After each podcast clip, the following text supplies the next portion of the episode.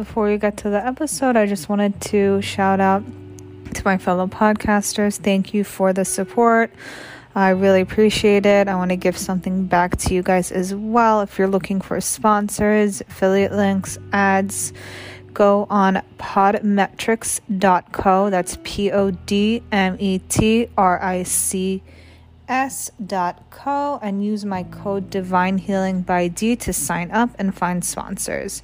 That's podmetrics.co referral code divine healing by d. Good luck.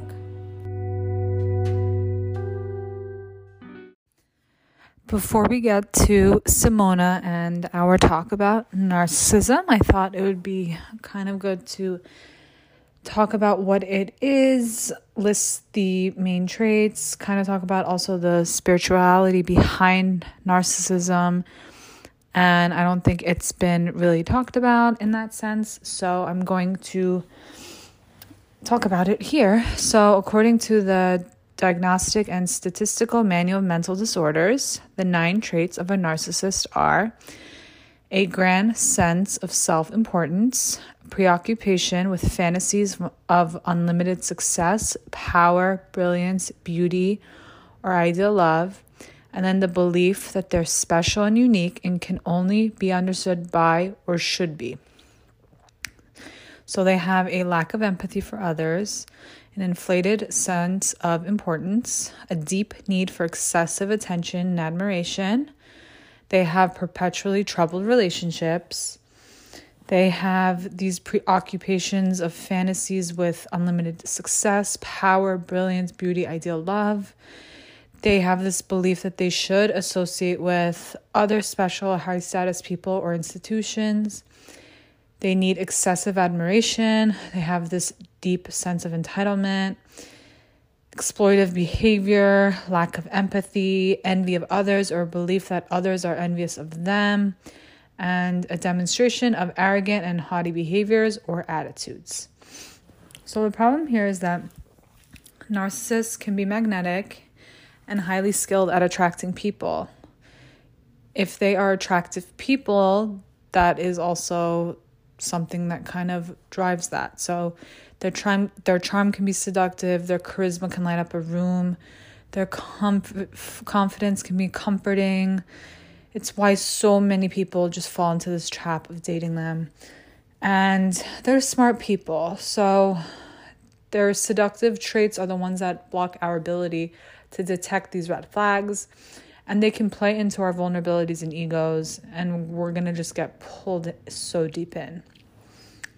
So, some signs that you might be dating one, because I think this is something that if anyone is listening to this episode, it's probably because you're either dating one or you've dated one lack of empathy, manipulation, projection. They're emotionally cold. They constantly gaslight you. They never take responsibility. They're controlling, grandiose, and infidelity. So, my opinion on if a narcissist can love you, it's no. I'll get into that deeper with Simona. And when a narcissist goes silent, what does it mean? The silent treatment of a narcissist is almost like this self defense mechanism. When they are threatened according to their psyche, they will play their cards and want the other person to retrace their steps. What are their weaknesses? Because we're giving them a lot of power, aren't we? Yeah. So they run the opposite from gratitude there's this messed up idea that gratitude is a sign of weakness for them. So they're giving up control over you the moment they express their gratitude. So he or she may think they owe you something out of duty if he or she is grateful. And I also asked Simona, what do we do with on? Do we ignore them or do we um, confront them? But what happens when you ignore the narcissist?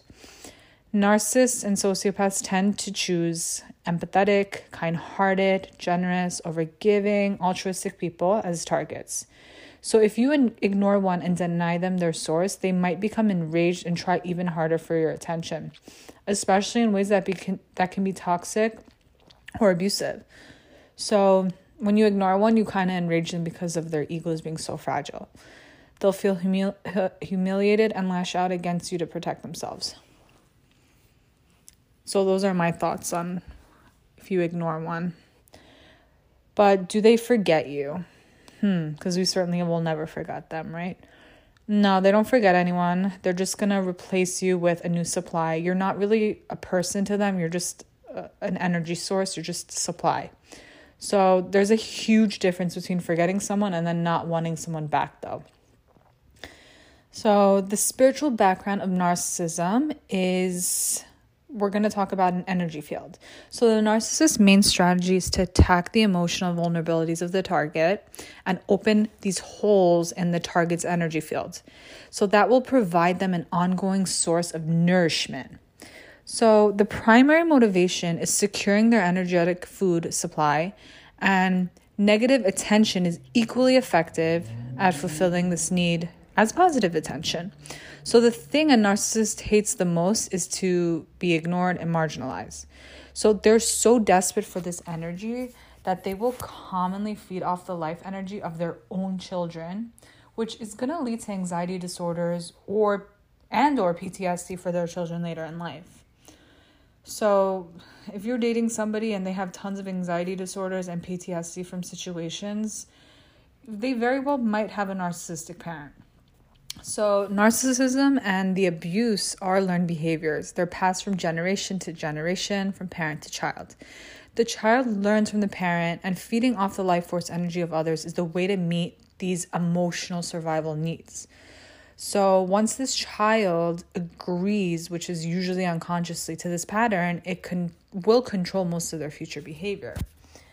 So, when the narcissist will attack you, the hole is open in the energy field of this target, right? At this hole, the psychic tentacles from the narcissistic attach insert its suckers. So, they're pulling energy from the target to the narcissist. So, once they're deeply implanted in the wounds of the target, uh, gaslighting will start, defamation of the target in the community will start. It's going to just create further hurt so which will release more emotional energy for the narcissist to feed on. And so in shamanic terms, the dynamic is called soul stealing and the narcissist is a soul thief. So it's different from soul loss, which is like a result of this byproduct of trauma, but soul stealing involves the intentional taking of life force energy from another person.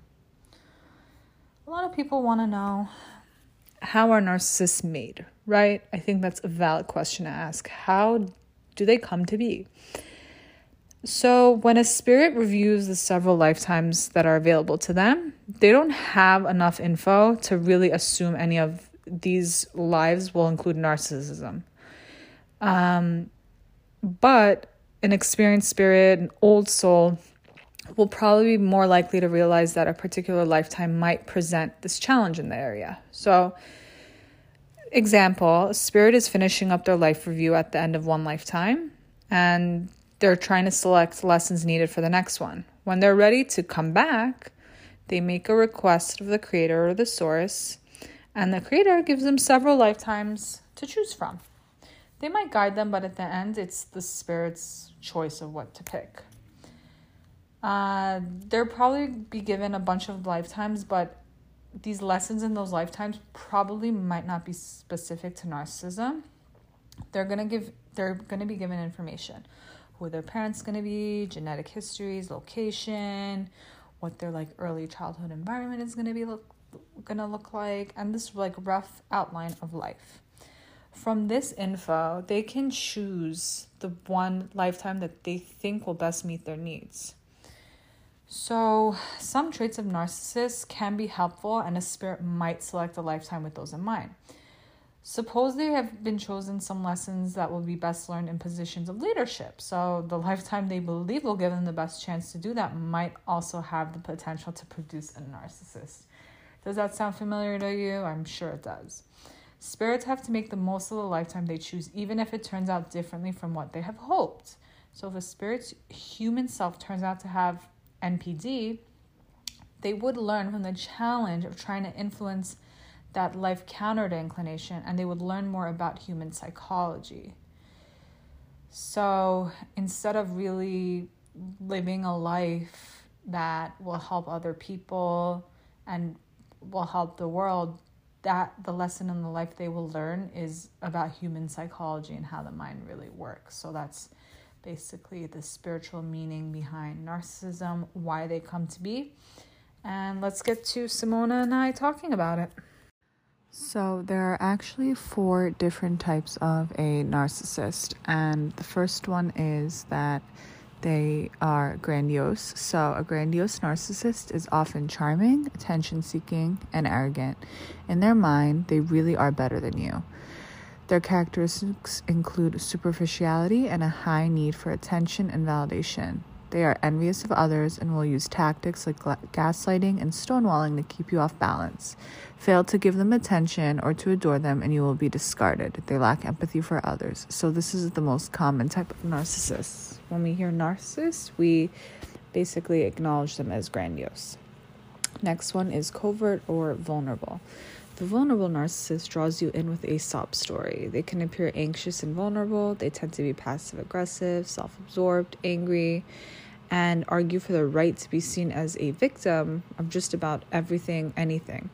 In their mind, the world just doesn't recognize how awesome they are. And to protect this false self, they will exploit others, lash out, and blame others for their poor behavior.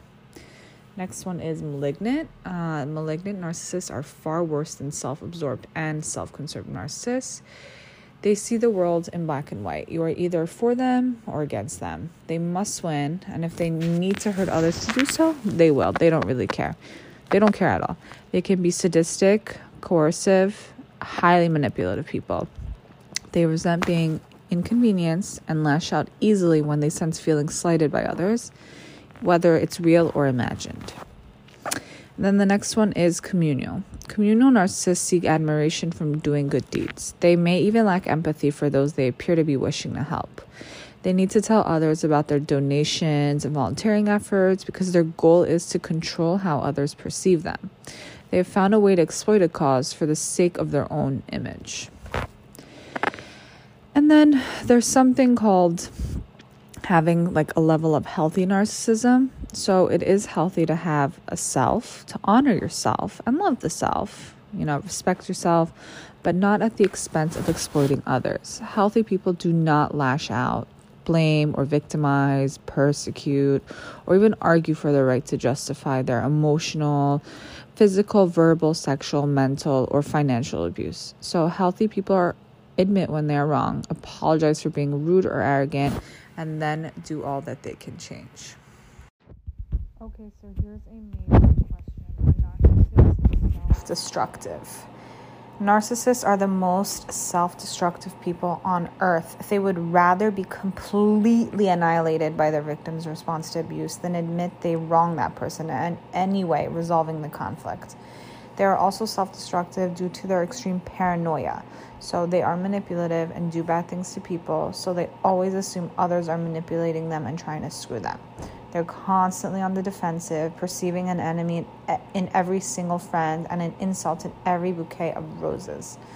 So, in playing so much defense, narcissists end up unnecessarily playing offense, attacking friends, and turning them into enemies.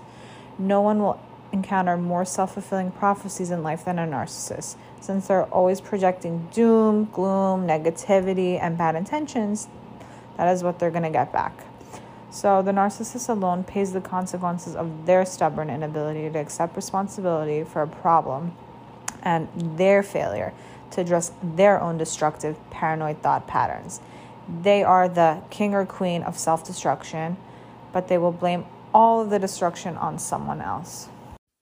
Okay, so let's talk about the narcissistic family. The reasons for family dysfunction can vary. A lot of the time, the parent is either drug addicted or an alcoholic, and those are easy to spot.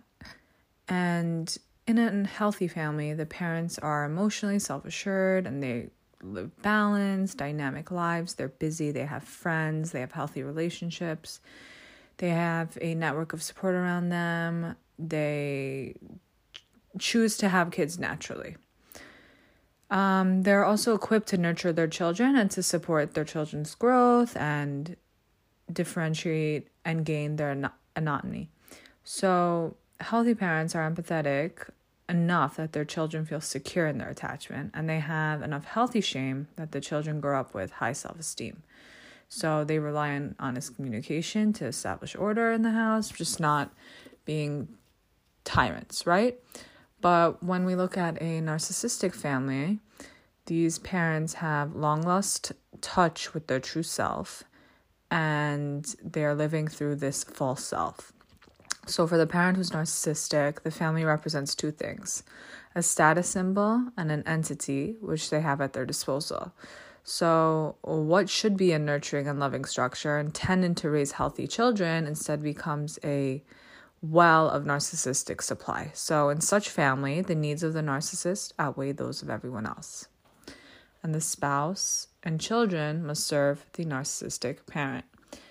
Their thirst for control and supply lies neatly under the, you know, veil or the wall or face mask of a loving family. So they're going to relish in the position of power. Next, uh, for this structure to function, the following guidelines must be followed. The narcissistic needs of the narcissist come first and foremost. The needs of the children or spouse must never limit the narcissist or threaten the image or reputation of this family. So rather than plan how to best nurture and raise their children into independent adults, the narcissist will ponder what role each person can play in bolstering their own grandiose image. So, what is this going to result in? It's going to be this shuffling, suppressing of needs that ensures the family gains a dysfunctional balance, which is going to satisfy the narcissist. Anything that threatens that balance or threatens the narcissist must be crushed without exception. The family image. Each person's role will depend on two things what kind of grandiose image the narcissist is attempting to maintain, and what the family member can offer. This image of a narcissistic family is usually disguised beneath the following image of a happy family, what we usually see. The happy family is an image the narcissist needs to bolster their reputation in public, which means the children must be perfectly well behaved at all times. Because the narcissist is not in touch with their emotions, they make no attempt to fulfill the emotional needs of these children, but will still expect the image to be upheld. Resentment, dissatis- dissatisfaction are not tolerated. Image of success. The narcissist values success, so the children will be expected to succeed in everything they do. In this covert narcissistic family, this expectation exists even though the parents make no attempt to teach their kids to lead this way. The children are left to fulfill the expectations of a parent who's only obsessed with their own false image. This parent will lead the way and expect the child to keep up and exceed their expectations. Anything less than 100% is a failure. Whether you receive this acceptance and approval depends strictly on your ability to serve this ideology of the family. You're going to be measured on the following What role can you play? If you can play a role that serves the ideology of the family, then you will be valued and you will receive acceptance and approval like if you have high grades and that's what the narcissistic parent needs to look successful, you're going to have high grades and you're not going to stop at anything to get them. Simply being the well behaved child and not causing any inconvenience for the narcissist can also win points. If the child is being quiet, not causing trouble, they're labeled a good boy or a good girl. The youngest child can win points for just being the youngest. And also, if you are the best looking and you have a narcissistic parent who is usually very vain, that is also what they want. You cannot be anything less than drop dead gorgeous. Second, how well you sell the image. If you represent your family wonderfully in public, you'll be given points. By appearing happy in front of others, it reinforces the family's reputation and helps conceal the real agenda of this narcissistic parent and the misery of this family. Any member who is unable or refuses to reinforce this ideology will be punished through being ignored, verbally or physically attacked, and ridiculed you will be emotionally abused. Being valued for some things but discarded and attacked for other things creates a lot of anxiety and tension for this child who only just wants the love and acceptance of their parents, but in the end, they just have no idea of what it takes. They are completely unaware of the narcissistic agenda of the parent, or that they are just this pawn in a game. When you're a child, everything is a matter of the heart. For the narcissist, everything is a matter of your image. So, we're going to now talk about the roles of a narcissistic family. The drama of a narcissistic family is like a stage show. Each person plays a part. Typical roles are as follows an enabler. This is usually the spouse or one of the daughters. The enabler tends to the basic needs of the narcissist and helps put on this happy front. The enabler also makes excuses for the narcissist. Ultimately, the enabler wants the narcissist approval and acceptance, which they only have a chance of getting it if they play nice. When the enabler is not actively helping this narcissist, they're expected to orbit and remain by their side. This helps the narcissist maintain a feeling of grandiosity and control. So think about the spouse who is labeled the biggest sweetheart, nicest guy, nicest lady, doesn't say anything, doesn't make a peep. That's the enabler. Then we have the golden child. The narcissist will seek out a child to mold into their own image. This is usually the oldest child, but it could be the second. It depends on the talent, attractiveness, ability, intelligence. Basically, what is the agenda of the narcissist? Um, the golden child grows up believing they are special when in fact they are just groomed into the image of the narcissist. The gold child will be the one that everyone just picks on because they think that they're the best and just nothing can stop them, not, nothing can beat them. They're better than all the other siblings and they may try to boss them around. Then we have the surrogate parent, the ignored surrogate parent. The narcissist is usually too preoccupied with themselves to cater to the needs of all children. And usually the enabling spouse is also too preoccupied. So if there are multiple kids in the family, the narcissist will designate one child to play surrogate parent. Their child adult will be expected to cater to their younger siblings and all their needs, and they're going to be held accountable for their well being and behavior. To fill this role, they're going to have to suppress their emotions and they'll grow up to be overly disciplined and rigid. Just imagine the person who just seems really uptight. Um, one day they just can't take it anymore and they'll just explode. That is the surrogate parent. Then we have the scapegoat. Uh, the scapegoat is the person that the narcissist will dump their frustration and disowned rage on. They're usually the second oldest or the most outspoken kid and probably labeled the problem child, and they'll be put down really badly at any chance.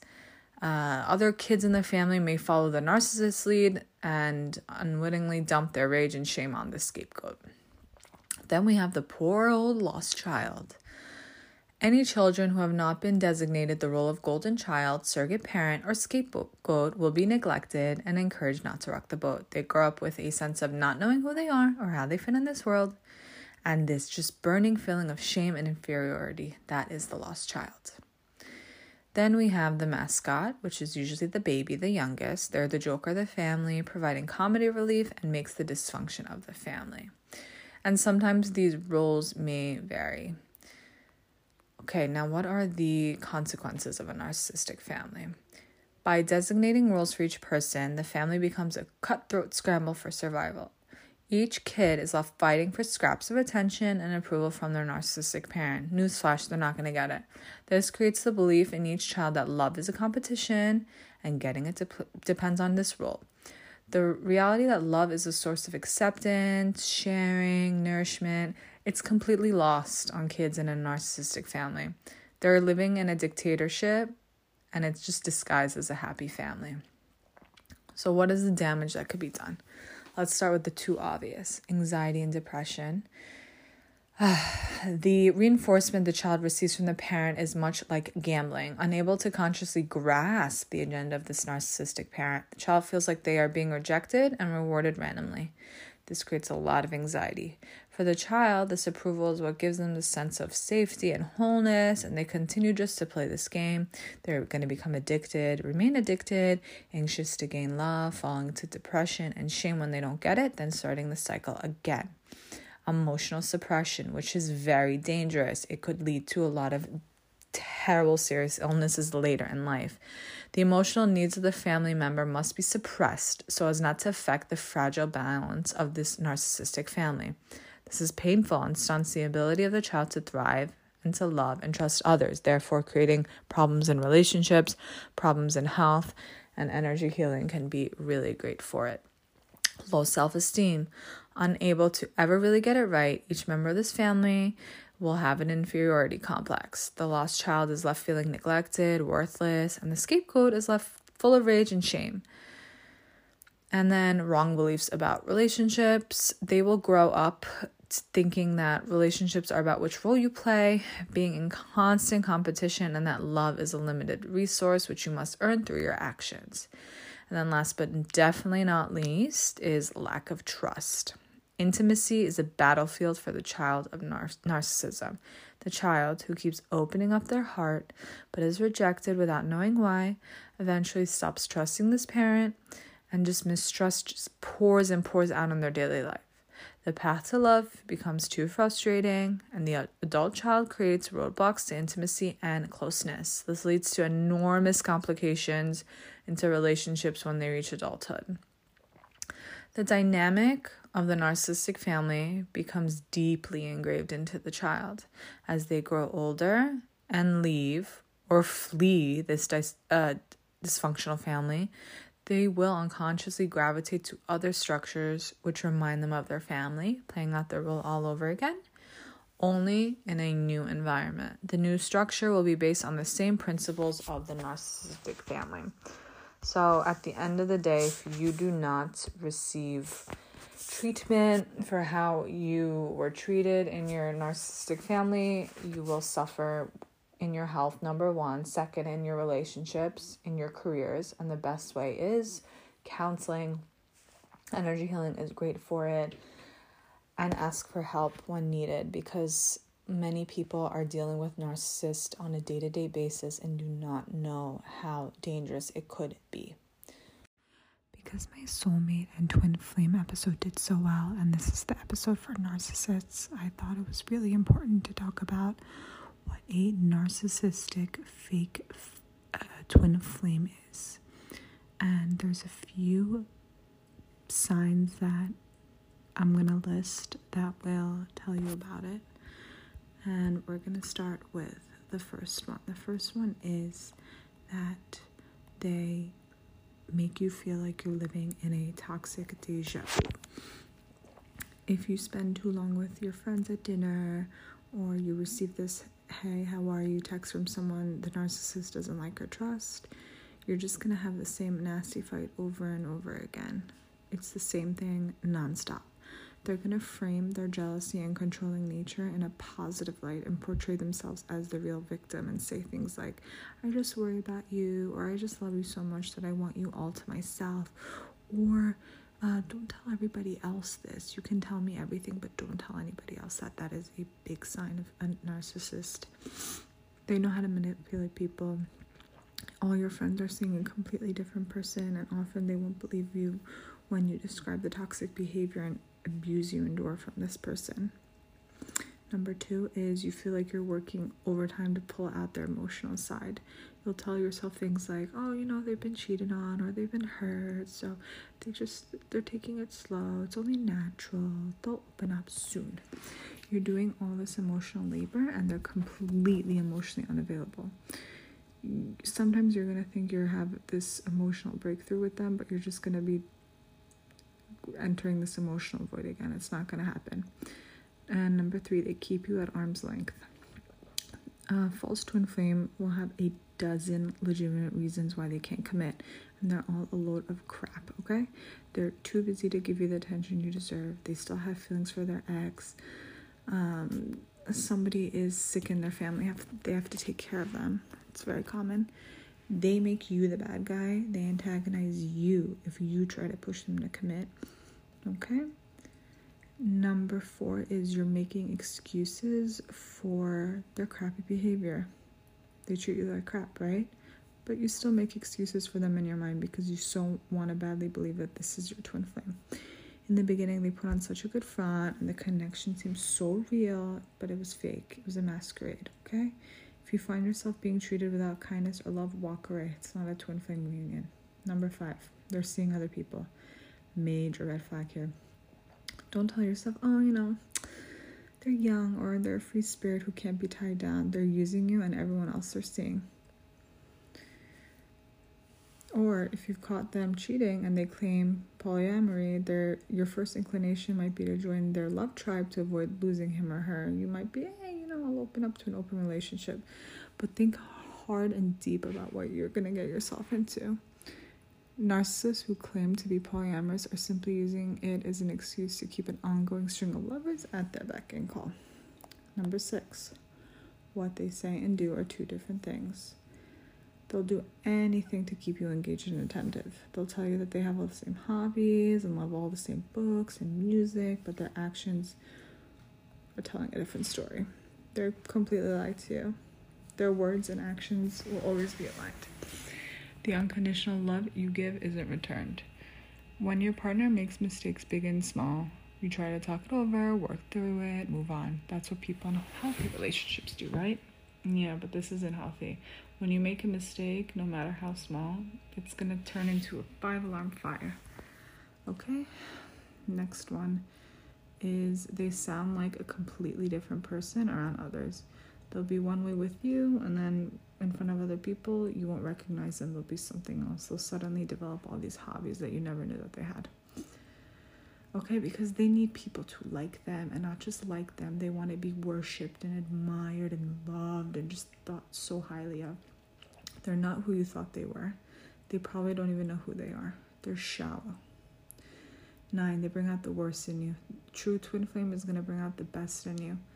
They'll say things like, You'll do better next time, great job, and I love you no matter what. That's something you should hear. But narcissists will love bomb you. This veneer of support will disappear, and they're to start showing the worst qualities. You're to lash out, you're to hurl in insults and then just stoop to their level. They're to tell you that their behavior is part of love. It's not. Number 10, you're constantly trying to live up to their unrealistic expectations. They're going to a true twin flame is going to support your best qualities and build you up. A narcissistic false twin flame will set a bunch of unrealistic expectations that you'll never be able to live up to. That's the whole point. They want you to become consumed with pleasing them. The point isn't to actually please them, it's impossible. It's never going to happen.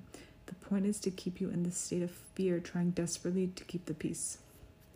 11. This relationship has consumed all of your energy. People are going to look at you and say, Are you sick? That's how it will be. Okay? Uh, you're going to feel sinking feeling. They're going to isolate you from your friends and loved ones. And it'll be miserable.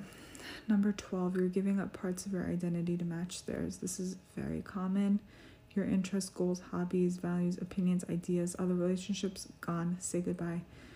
Uh, they're going to erase your identity. They want you to focus all your energy and values on them. Number 13, this is my absolute favorite because I'm all about boundaries. You've completely abandoned abandoned your boundaries. They are gone. Some people are duped into believing it's cute to share phone passcodes and erase bathroom boundaries. No, that's not cute at all.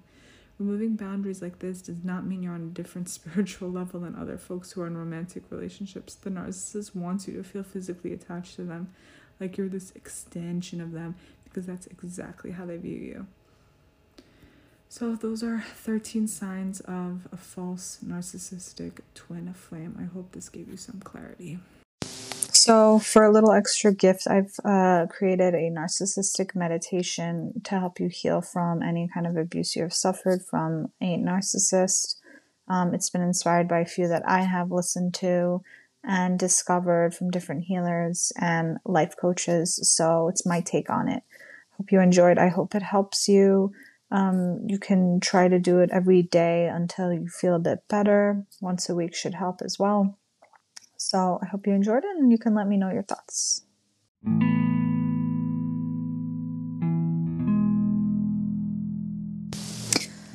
So I have created this meditation to help you heal from narcissistic abuse. Um, please make sure that you are not operating any machinery or vehicles and you are in the comfort of your own home and you are relaxed and you are calm. So let's begin by taking three deep breaths and then exhale. And now through your nose, slowly exhale slowly through your mouth and bring your awareness into the bottom of your feet and feel the bottoms of your feet. And then notice how your mind becomes strong, and you may have some tingling sensations or pressure, or just your simple awareness building. And feel it through your ankles, your calves. Just focus on your body and your breath. And then notice how your mind has the ability to go. Notice how you control your mind and you are in the driver's seat of your own life. Bring your awareness into your lower back, the bottom of your feet, and become very mindful of the nerve endings in your skin and the experience. And just feel the pressure against your bed, how your back feels. Bring the awareness focus. Feel your skin healing. Notice Uh, you become aware of everything. Bring your awareness into your shoulders and feel your shoulders. Feel the awareness in the top of your head. Feel the back pressing against the bed. Notice the way your head feels. Bring your awareness to the top. Feel your skull. Feel the awareness of the nerve endings in your skull. Relax the muscles around your eyes and how your brain listens to your command. Feel that. Your body is in your command. Every cell in your body is in your command.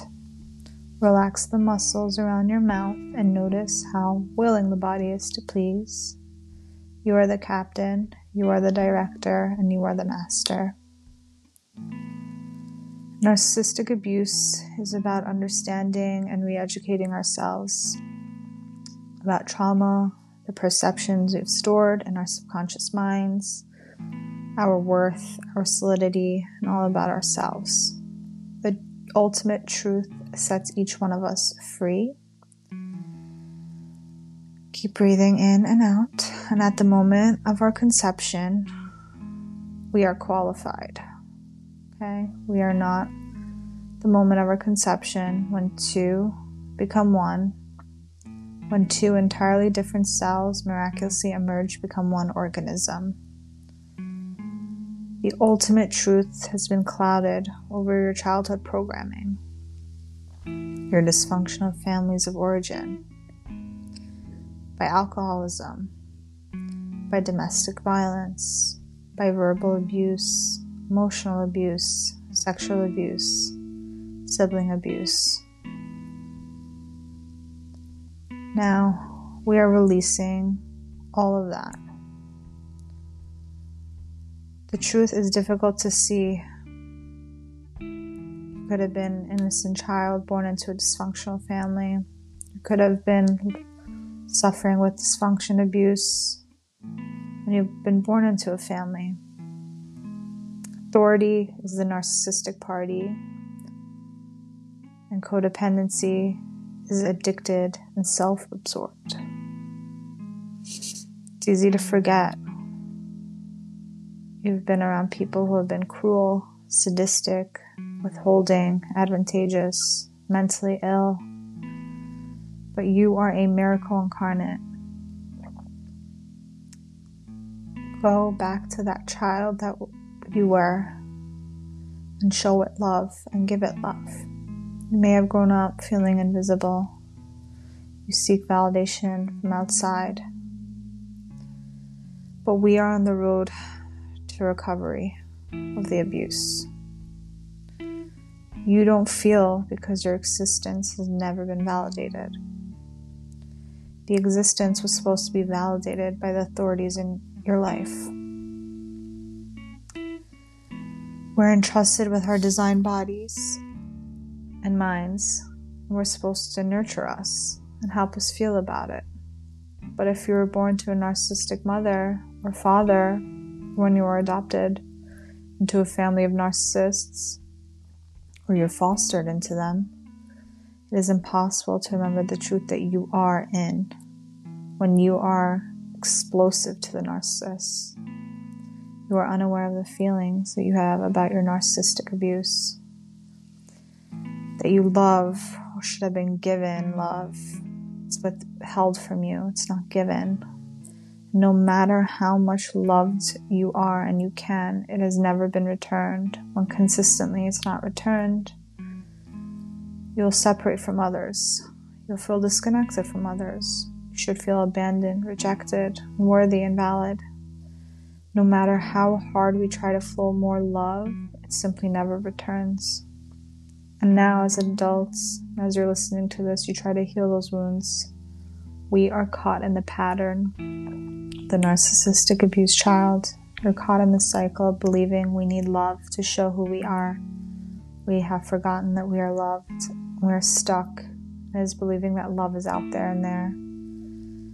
We attract energies because being only from a narcissistic environment. That is what we are used to. That is what we accept. We're unaware that we're seeking lost opportunity to finally find the people we love so much.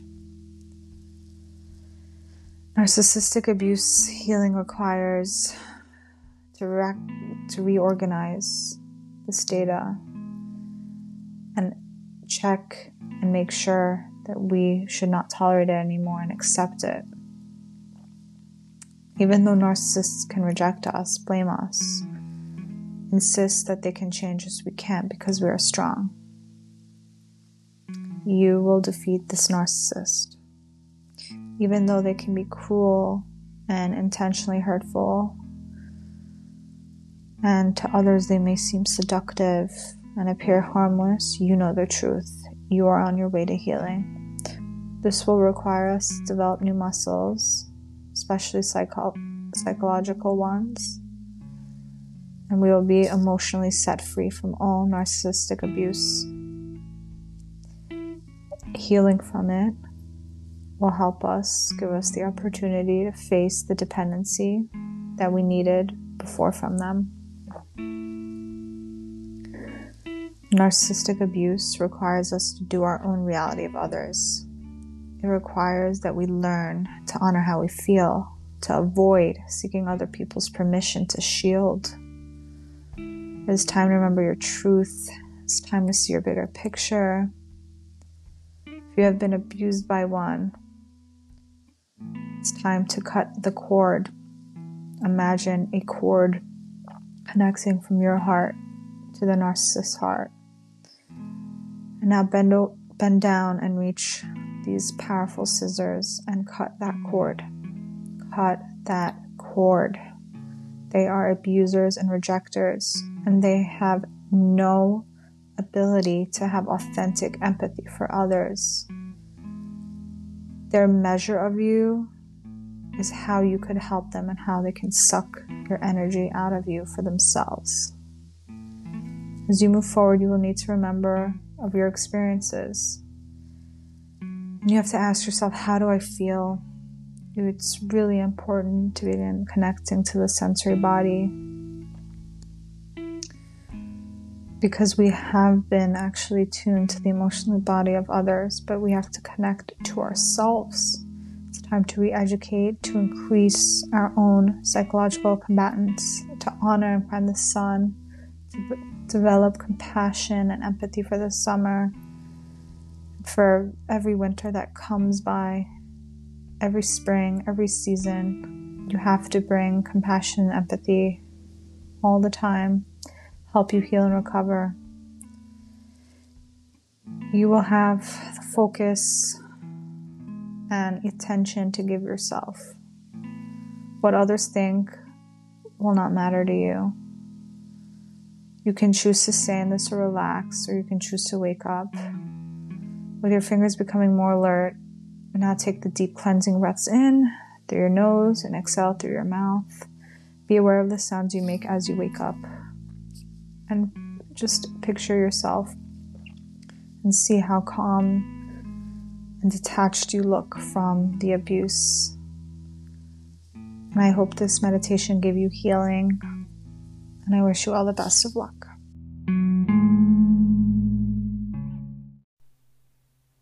Hope you guys enjoyed this episode. And if you are struggling with the after effects of narcissistic abuse, I really encourage you to, to seek help and seek a trained doctor and get therapy. But I hope this episode helped you in some way for healing because sometimes, you know, we can heal the mind, but it's hard to heal the soul. So I hope I provided some healing for the soul. And I wish you best of luck.